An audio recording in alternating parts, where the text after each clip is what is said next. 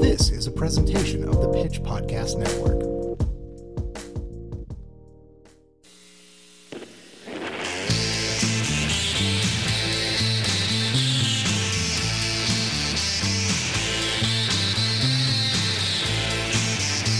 Hello and welcome to Streetwise, the podcast extension of the Pitch from Kansas City. I am your host and the editor in chief of the Pitch, Mr. Brock Wilbur. How are you doing today? I am enjoying trash. I'm just having a wonderful time with trash. Uh, for some reason, this week, uh, our deadline for the magazine, uh, getting everything in, was just an all timer of fuck shit hell. Just like the, the worst possible time. Um, didn't cry in my office, but like some sort of like uh, extension of what that would look like emotionally uh, spread out across not just me, but everybody else that works here. Um, everything that could possibly happen in a day outside of what we needed to do uh, happened in that day. And uh, yeah, you know, just like the, the worst possible day at your day job uh, mixed with something that you truly care about and are worried that you are messing up. The whole thing came together into this perfect storm of just uh, a wonderful nightmare. Uh, so I have been recovering with trash. Um, I reviewed the latest Saw movie Spiral last week. Um, and now I am going back through some of the Saw sequels uh, just to watch them, uh, just to feel good because like there's absolutely no need for me to buy into any of this, and uh, I don't know, kind of a funny thing to laugh at. And now I'm on to the Conjuring series, and like all these things are like horror films that are in the vein of of what I sort of generally enjoy, but they've always been things that I'm like, I don't have to. And now I have to because I'm like, I need I need something to scream at me and uh, shock me in the dark, uh, and for me to not care. And they are doing a wonderful job at providing all of that. Also, Spiral, fine movie, uh, pretty okay. Uh, it is a film that only exists because Chris Rock went to a wedding in Brazil a few years ago and wound up seated next to one of the head people over at Lionsgate and said, Hey, you guys ever think of doing like a Saw movie, but it was kind of funny? And they were like, Green light, you you can go make this. And that is exactly what he got to make. Sure, it, it is it is a Saw movie where Chris Rock and Samuel L. Jackson are on screen together. And quite frankly, there's no movie where Chris Rock and Samuel L. Jackson being on screen together doesn't rule. So, like, you know, sure, it is there. It is what it is. Uh, we have a, uh, great episode today. We have uh, Nick's Music Corner as per always. Uh, later on, we have an interview uh, with one of my favorite people in the local music venue scene. but right now, our friend Jason from Stolen Dress Entertainment is doing a reading of the Morning Glory Farms piece by Anne Kniggendorf. Really hope you enjoy that one. Jason, take it away. What's the story, Morning Glory Farms? A Blackwater Jerky built on godly foundations by Anne Kniggendorf. Tiffany Weekly is a lot of things a mother, a nurse, and a lactation consultant. But she's also a cattle farmer and, as such, a beef jerky pioneer in Missouri. More specifically, a biltong pioneer. Biltong is a Dutch word that amounts to meat strip and has long been a popular snack in South Africa. What sets it apart from the beef jerky most meat snack enthusiasts are familiar with in the United States is its lack of chemical preservatives like nitrates and the addition of sugar. Weekly uses a recipe that includes ant Weekly uses a recipe that includes antimicrobial ingredients with no Weekly uses a recipe that includes antimicrobial ingredients such as vinegar, salt, and pepper, and the rest of the preservation process is all about drying the strips of beef and, later, getting the proper seal on the bag. It's straight up protein that tastes fantastic, she says. Her new enterprise, which falls under Morning Glory Farms out of Blackwater, Missouri, surprised her as much as it did anyone. After weighing the pros and cons of Chinese versus South African biltong dryers, She purchased three South African dehydrators from Lowe Krieger, two of which were paid for by a Missouri meat and poultry processing grant. Weekly says her new enterprise stemmed from a desire to improve her family's health and the need to diversify her farm's offerings during the pandemic. The first part of her quest began years ago when the youngest of her three children suffered from debilitating gluten and dairy allergies. Doctors suggested a drug regimen and abstinence from grain and dairy, and that didn't sit well with Weekly. As a registered nurse and lactation consultant, she has a lot of connections to people who spend huge amounts of time considering more holistic solutions to troubles like those facing her son. One friend explained that she saw the boy's inability to process those foods as the result of a broken gut. So they made a plan. Let's change the diet and heal the gut, Weekly says. Right around that time, her husband Tim lost the employee who had overseen cattle operations on Weekly Farms, Morning Glory Farms' fraternal twin operation. To Weekly, this seemed a divinely inspired turn of events. She took responsibility for the 100 plus cows on the farm, including their nutrition. I know you probably can't talk about God, but this is how God works in my life, she says. Up until that point, the farm freely used antibiotics on the cows and administered steroids for faster growth. They also teetered back and forth between GMO and non GMO feed. They farmed organically but also conventional. Weekly says that money wise, it made sense to feed conventional feed and confine the animals toward the end of their lives so that they'd only eat corn and gain weight more quickly. However, this traditional regimen wasn't great for the cow's guts, their microbiomes, so she stopped with the antibiotics unless a cow was actually ill. Weekly also stopped the practice of confining the cattle at the finish, allowing them to switch to grass as needed to balance the pH of their guts. I tried to make sure that what I fed them was something I would want to feed my son with a gut that wasn't quite healthy, Weekly says. She began making bone broth for her family, an attempt to use what she had right in front of her to heal her son. Weekly slow simmers bones and joints for 24 to 48 hours, adding in thyme, parsley, and garlic for their anti inflammatory qualities. The resultant broth is rich in amino acids, minerals, and vitamins, and helps with the overall absorption of nutrients into the system. This plan worked well, and after a while, her son was able to process gluten again. He's back on milk too, albeit a different kind. He can only handle A2 protein milk. We just have a much healthier kid, she says. Healing and educating with food is a large part of Weekly's personal and professional mission and helped her diversify when the need arose. And it did. During the great meat panic of 2020, Weekly explains, consumers' mindsets changed, and they wanted to accumulate as much food as possible in case they ran out they started contacting farmers and saying they wanted to buy half a beef. This change in consumer behavior caused a logjam in Missouri's meat processing facilities. The wall that we hit was that these processors were inundated with all of this new business, and I couldn't get appointments for my cattle to be slaughtered. So I had no choice. Either I slaughter them early, or I slaughter them way late when they're old. I hate to use the word slaughter. Harvest is better. When they're way overweight and then they're too fat, she says. Enter the biltong. Family friend and entrepreneur Al Hatfield, who's rich in ideas, had an idea for Weekly. Hatfield lives in Florida but owns several farms and two bed and breakfasts in Missouri, horses in Florida and Minnesota, and the Pedal Pub franchise, among other things. He reports that he told Weekly, You've got the beef, and they're treated very well, and you have a great reputation in the beef business.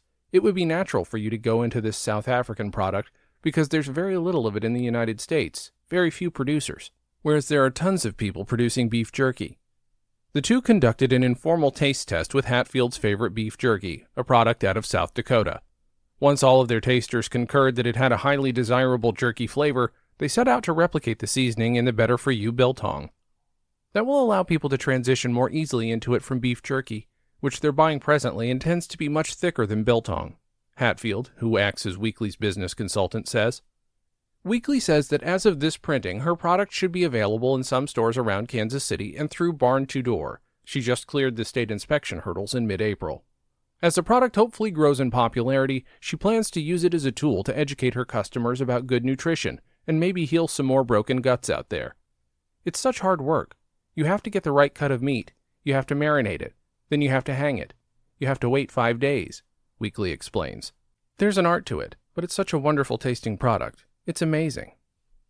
Today's episode is brought to you by Worlds of Fun. Worlds of Fun is accepting applications for all positions this summer, including ride operators, lifeguards, cashiers, cooks, and bartenders. All positions come with competitive pay, paid training, and best of all, free admission. Leadership positions are available. Working at Worlds of Fun means you will receive worlds of friends, worlds of flexibility, worlds of experience. Literally, it's worlds of fun. Get a head start now on your worlds of opportunity. Apply at worldsoffun.jobs or text FUN to 97211. That's FUN to 97211. Now, it's time for Nick's Music Corner. Hello, I'm Nick Spacek, music editor for The Pitch, here with this week's local music recommendation. Last month, Kansas City psych rockers The Moose released Spatcher, a 26 song, 2 hour long double LP recorded over the last year and a half in the band's attic studio. According to The Moose, Spatcher, quote, centers around a brief history of a fantastical world shown through psilocybin inspired soundscapes, detrimental circumstances, and psychedelic creatures, end quote. Inspired by everyone from King Crimson to MGMT to Pink Floyd to Tame Impala, this is a truly epic recording, which covers everything from brief pastoral interludes like Satyr of Swordbend, all the way through to the 11 minute plus dreamy electronic psychedelia of Earth Corrupts the Heavens, The End of Time, which ends the album in is, quote, the apocalyptic version of the end of the world where the sun engulfs the earth, end quote. Heady stuff, right? In addition to all of that, Spatcher features some truly choice songs like Ultraviolet. While the song is about the beginning of the end, told from the perspective of a mournful citizen experiencing their last moments watching humans seal their fate with the sun, it's also a joyously dreamy and ecstatic piece of dream pop that will have you wondering if maybe somebody dosed that Coke you were drinking earlier. Spatcher can be had at themoose.bandcamp.com, where you can also snag an art print by the band's Emma Klein inspired by the track Lava. The band is also on Facebook, Twitter, and Instagram at Music of the Moose. Here's Ultraviolet. I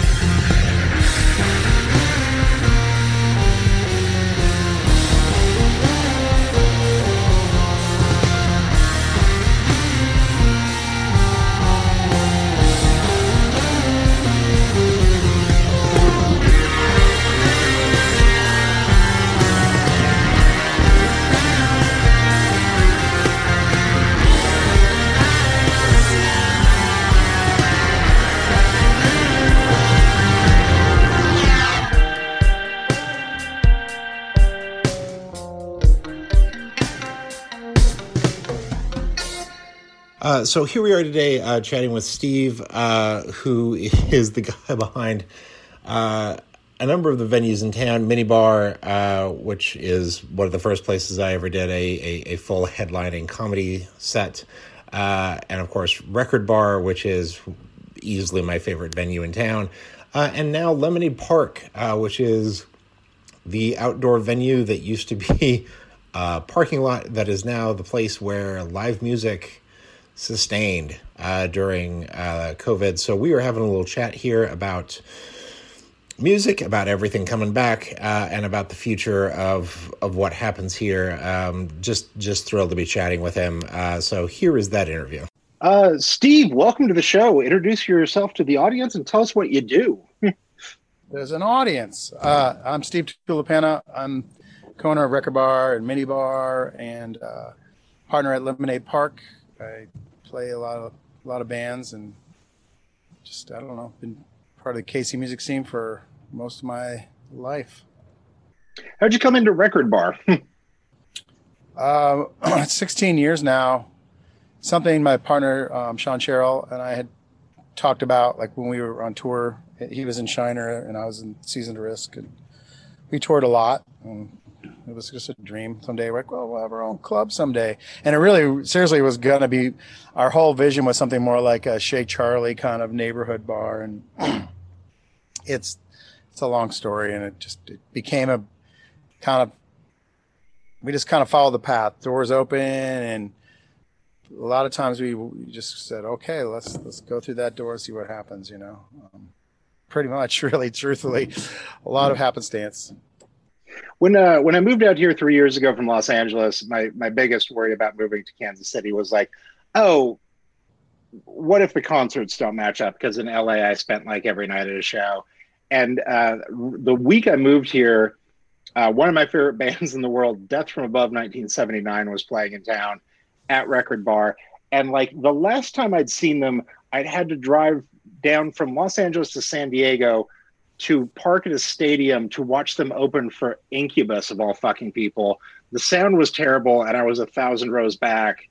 Uh, and then I got to KC, and it was like a fifteen dollar ticket for a show that wasn't sold out in a space where I was able to pull up a chair about like four rows back in terms of people, and like uh, just be a thirty five year old sitting at the edge of the pit and being like.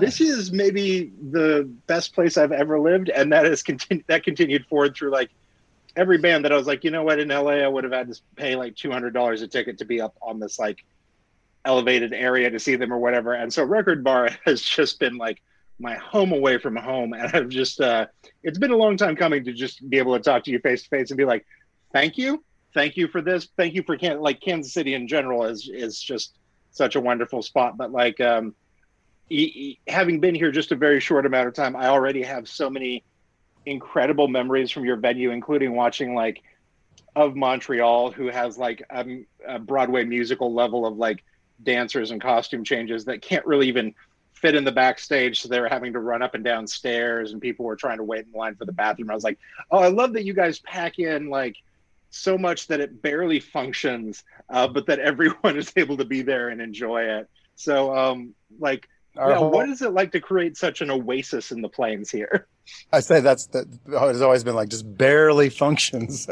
um, you know, like we grew up. I mean, I grew up in the kind of punk rock DIY vibe. You know, going the older, like going back to the '80s and going to to uh, uh, there were there were pretty influential all ages places in the region. You know, like the Outhouse or the Fool Killer. Um, they're historic now, and that kind of energy and that vibe is kind of what you know kind of always propelled me to do stuff and you know uh, i was in a you know a lot of times back then you know if you're in a band one way to get gigs is to uh, put on shows and communicate and call like call people on the phone and call you know agents in la and say hey we've got this little space we can do shows and you know like the first show I ever booked was L7 at a place at 47th and Troost and it was their first time ever in Kansas City, you know, and I was 18 and, you know, like 25 people came and, you know, just, I paid them a percentage of the door and bought every piece of merch they had and got them a place to stay at my friend's house, and you know that's the kind of thing that we always kind of propelled. You know why uh, the, the love of that and the community. You know, and it's like you know it's not gonna lie, there's some self-serving in it. If you're if you're in a band, it's like okay, we'll trade shows and we can do this and we can do that. And you know, as as, as we got older, and you know, I was signed and on tour and put records out with independent labels and major labels, and got to a certain age, like gotta have a plan. Like, am I gonna am I gonna stop doing this and go work for somebody, or what am I gonna do? You know, and I started, you know, bouncing and then bartending, and as as I was touring less and less, and and the, the you know it's just that kind of that that uh, I mean I call it DIY, but the entrepreneurial spirit, whatever you want, came you know kind of kind of pushed me, and now I'm old enough that I'm like, what's the exit strategy? What's next? well, it seems like this year almost forced uh, an exit strategy on you, which was that like uh, suddenly coronavirus hit, and I've been uh, so wildly impressed by what you and the crew have managed to put together because like the the the first part of it is that like there was a Kickstarter to support keeping the venue open, which I, I, I know how humbling sometimes doing a Kickstarter to keep something going can be. It it resulted in me getting a signed health record from you guys, but also there was like um, you know, you some of the offers put up included like a uh unlimited ticket even to get into sold out shows for the future, which like uh part of me taking this job at the pitch was like, well, it's less money, but I can go to all the shows I want. And I think I'm going to figure that in. And I was like, oh, I, I shouldn't bid on that one in the Kickstarter because I hope that I kind of have that. But like, you you guys did well by that, but like you you went above and beyond what a lot of other venues have had to do in terms of like not not begging but hoping that the community stands behind you and certainly the community has but you went out and proactively started creating solutions to work through this. How did how did lemonade park come about? Uh, how have your other efforts gone? Like tell me about how you weathered 2020 and into like the kind of reopening we have now. Um to to answer the reopening side of or like the, uh, the solutions there's still no solutions i think think we're going to be dealing with this for a couple of years still, uh, especially if the if the you know these these this the shuttered venues operators grant doesn't get funded. I mean, it's funded. Right. We've submitted. Still waiting. Still waiting for mini bar. We went with the restaurant revitalization fund, which was a similar program for restaurants and taverns and bars and things. And and that one is under review, but uh, we were told that it's already been de- the funds have already been depleted, and so I don't know what's going to go with that. It, it seems so, like across the board, like a lot of these government things have failed, and, and like I, I did a huge fundraiser a few months ago for Save Our Stages, and it sounds like Save Our Stages hasn't paid a fucking dollar to anybody. So like, there's there's a lot of scamming and a lot of in posts here that like I don't think anyone saw coming, which is hugely frustrating. Well, here I think we're going to be hearing things about all all of these programs, uh, the negative things that I mean, it's like anything eh, in the government side. You know, there people are going to game the system, and and right, and whatever. You can only do what you can do, and you try to do it right and hope that it works. But that's all. That's where we're at. You know, as far as the the, the Kickstarter campaign, we were very uh, aware we didn't want it to be a, a beg or an ask that was like, just give us money. We're like, we're going to create something that's special for you, or we're going to share with you the history of the venue. Um, and, and in the end, you know, uh, a good chunk of it went to manufacture that stuff and, and, uh, the specialty items. And it, we, I think between that and, uh, the auction that we did, we, it paid for the rent for the summer, you know? So three months that, that every little dime helped and we're so honored that people got behind us to do it you know? And mm-hmm. and that's just that's it's touching and and it helps. You know that's that's that was our head on it. Um what was the second part of your question? Um so, sort of uh, let's talk about the rise of, of lemonade park and uh, the adaptation that you guys took towards this.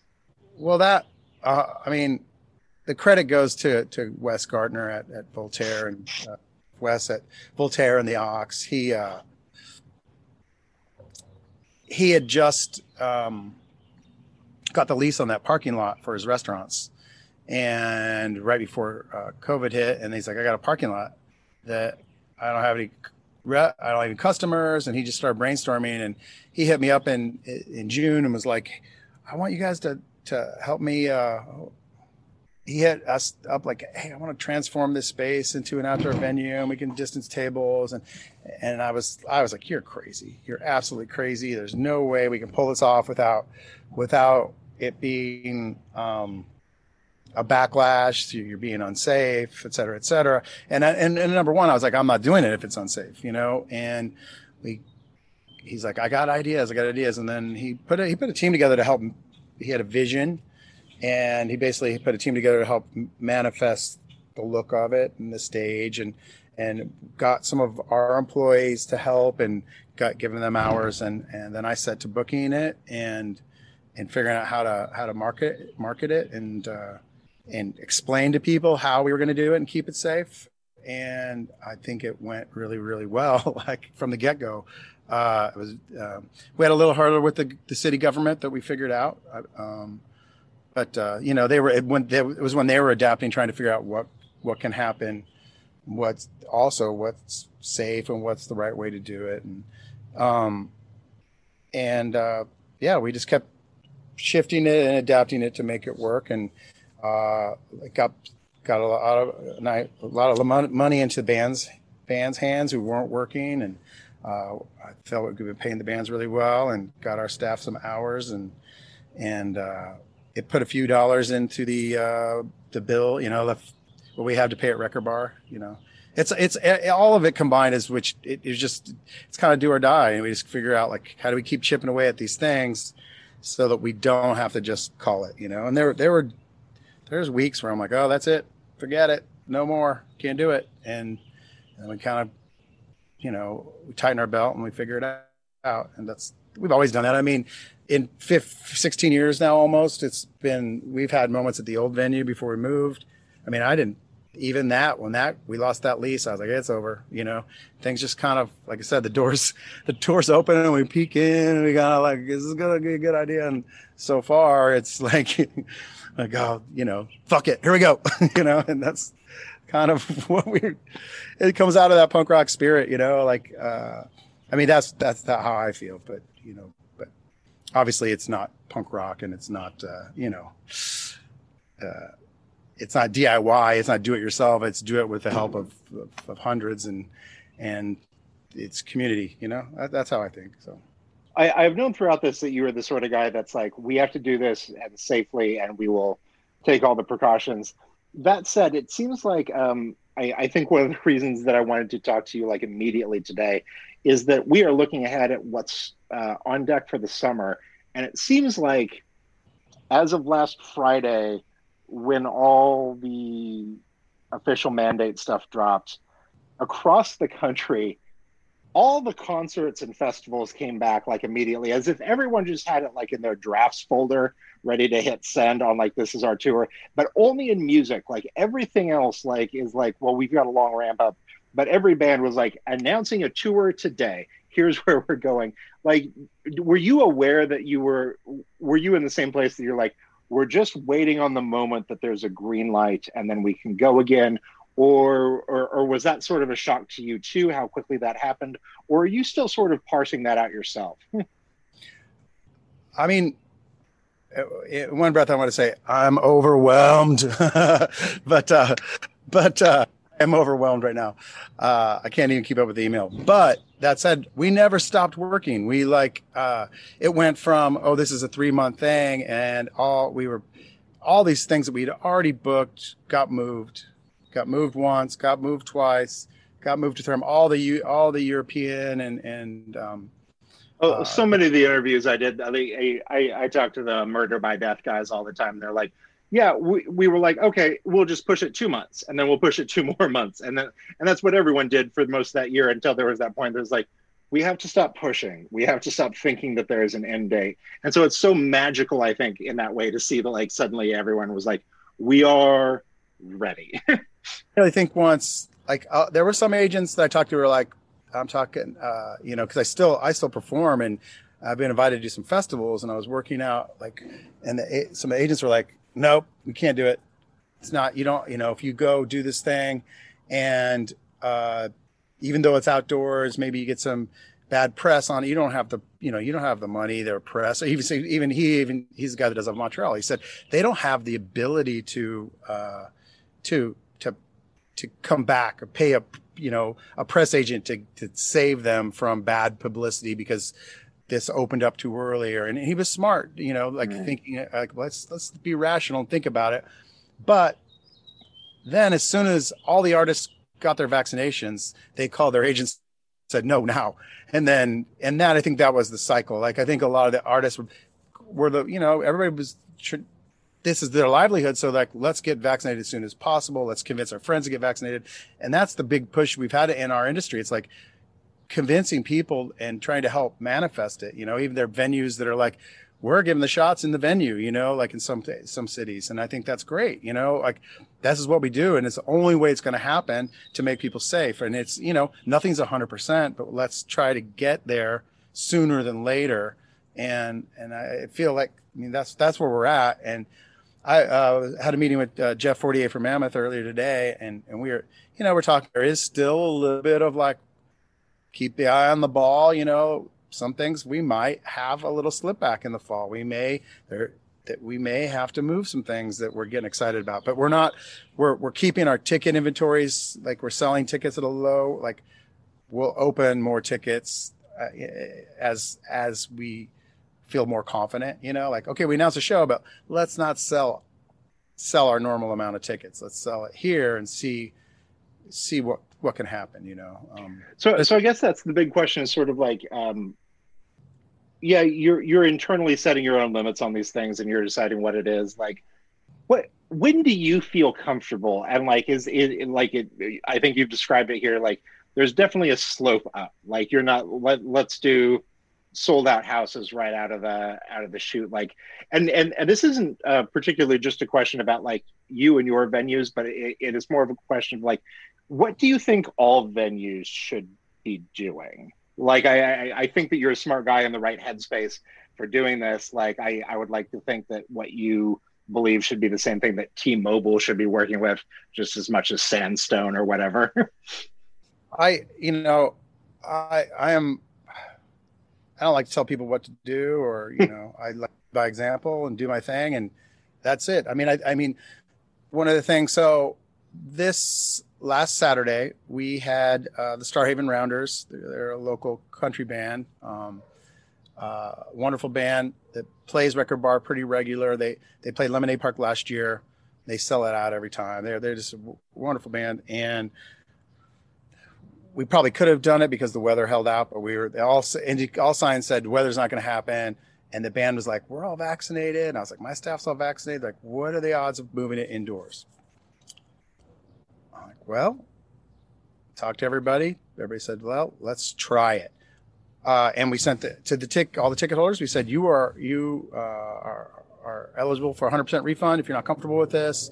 Here's how we're going to do it. Um, and we refunded about half the tickets, and we had about 80 people in the room, and uh, everybody was very respectful of each other, and uh, I hadn't ever seen so much joy in my life. Like people that were just like, it's just louder and more full. And they were just like, just so happy to be like, to, to realize, oh, it can come back. It will come back.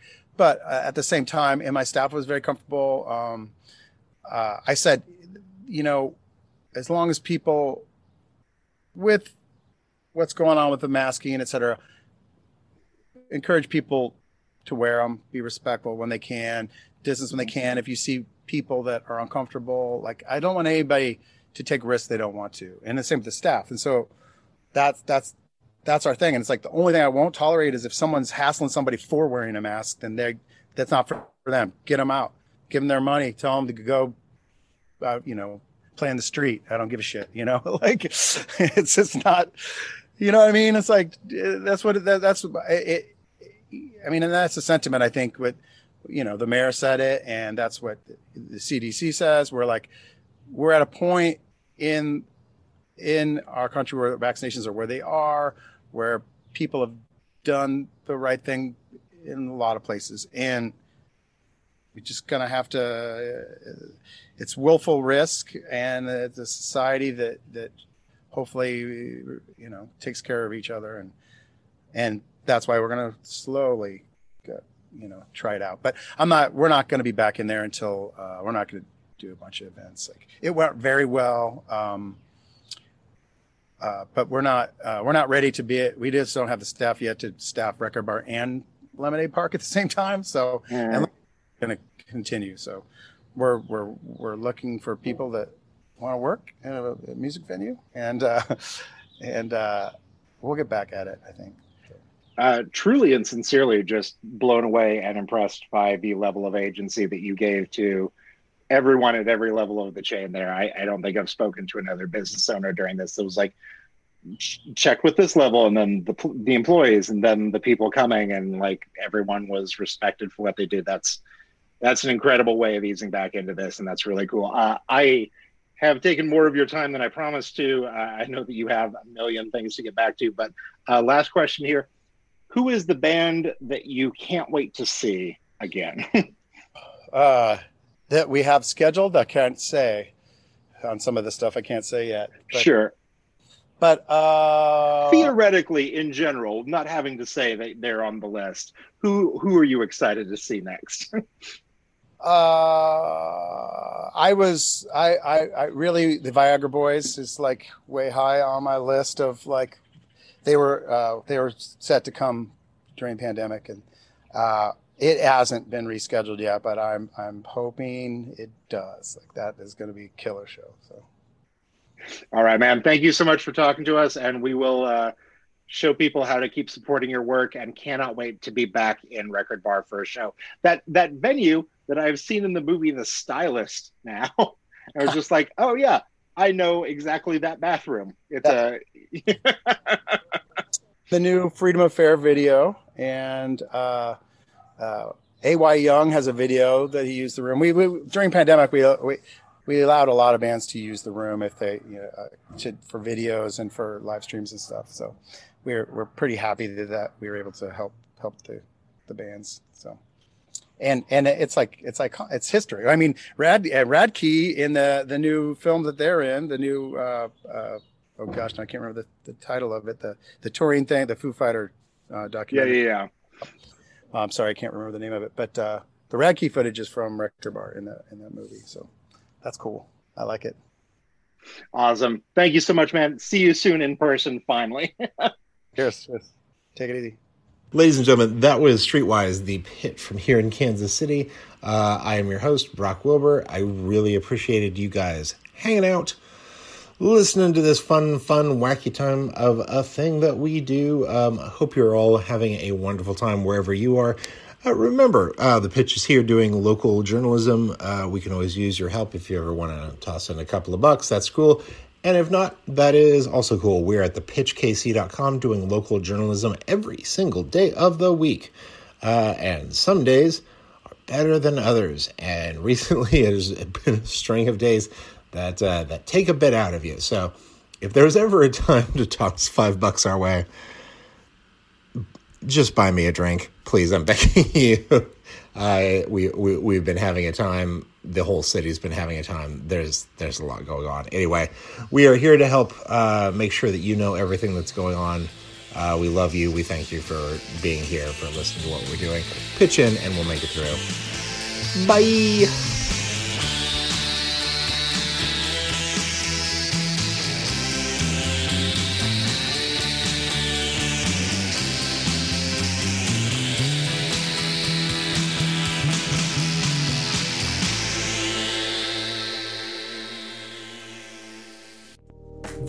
Production of the Pitch Podcast Network. The Pitch is Kansas City's independent source for news and culture. Check out thepitchkc.com to see more podcasts from us, including information for how to subscribe to The Pitch or become a sustaining member.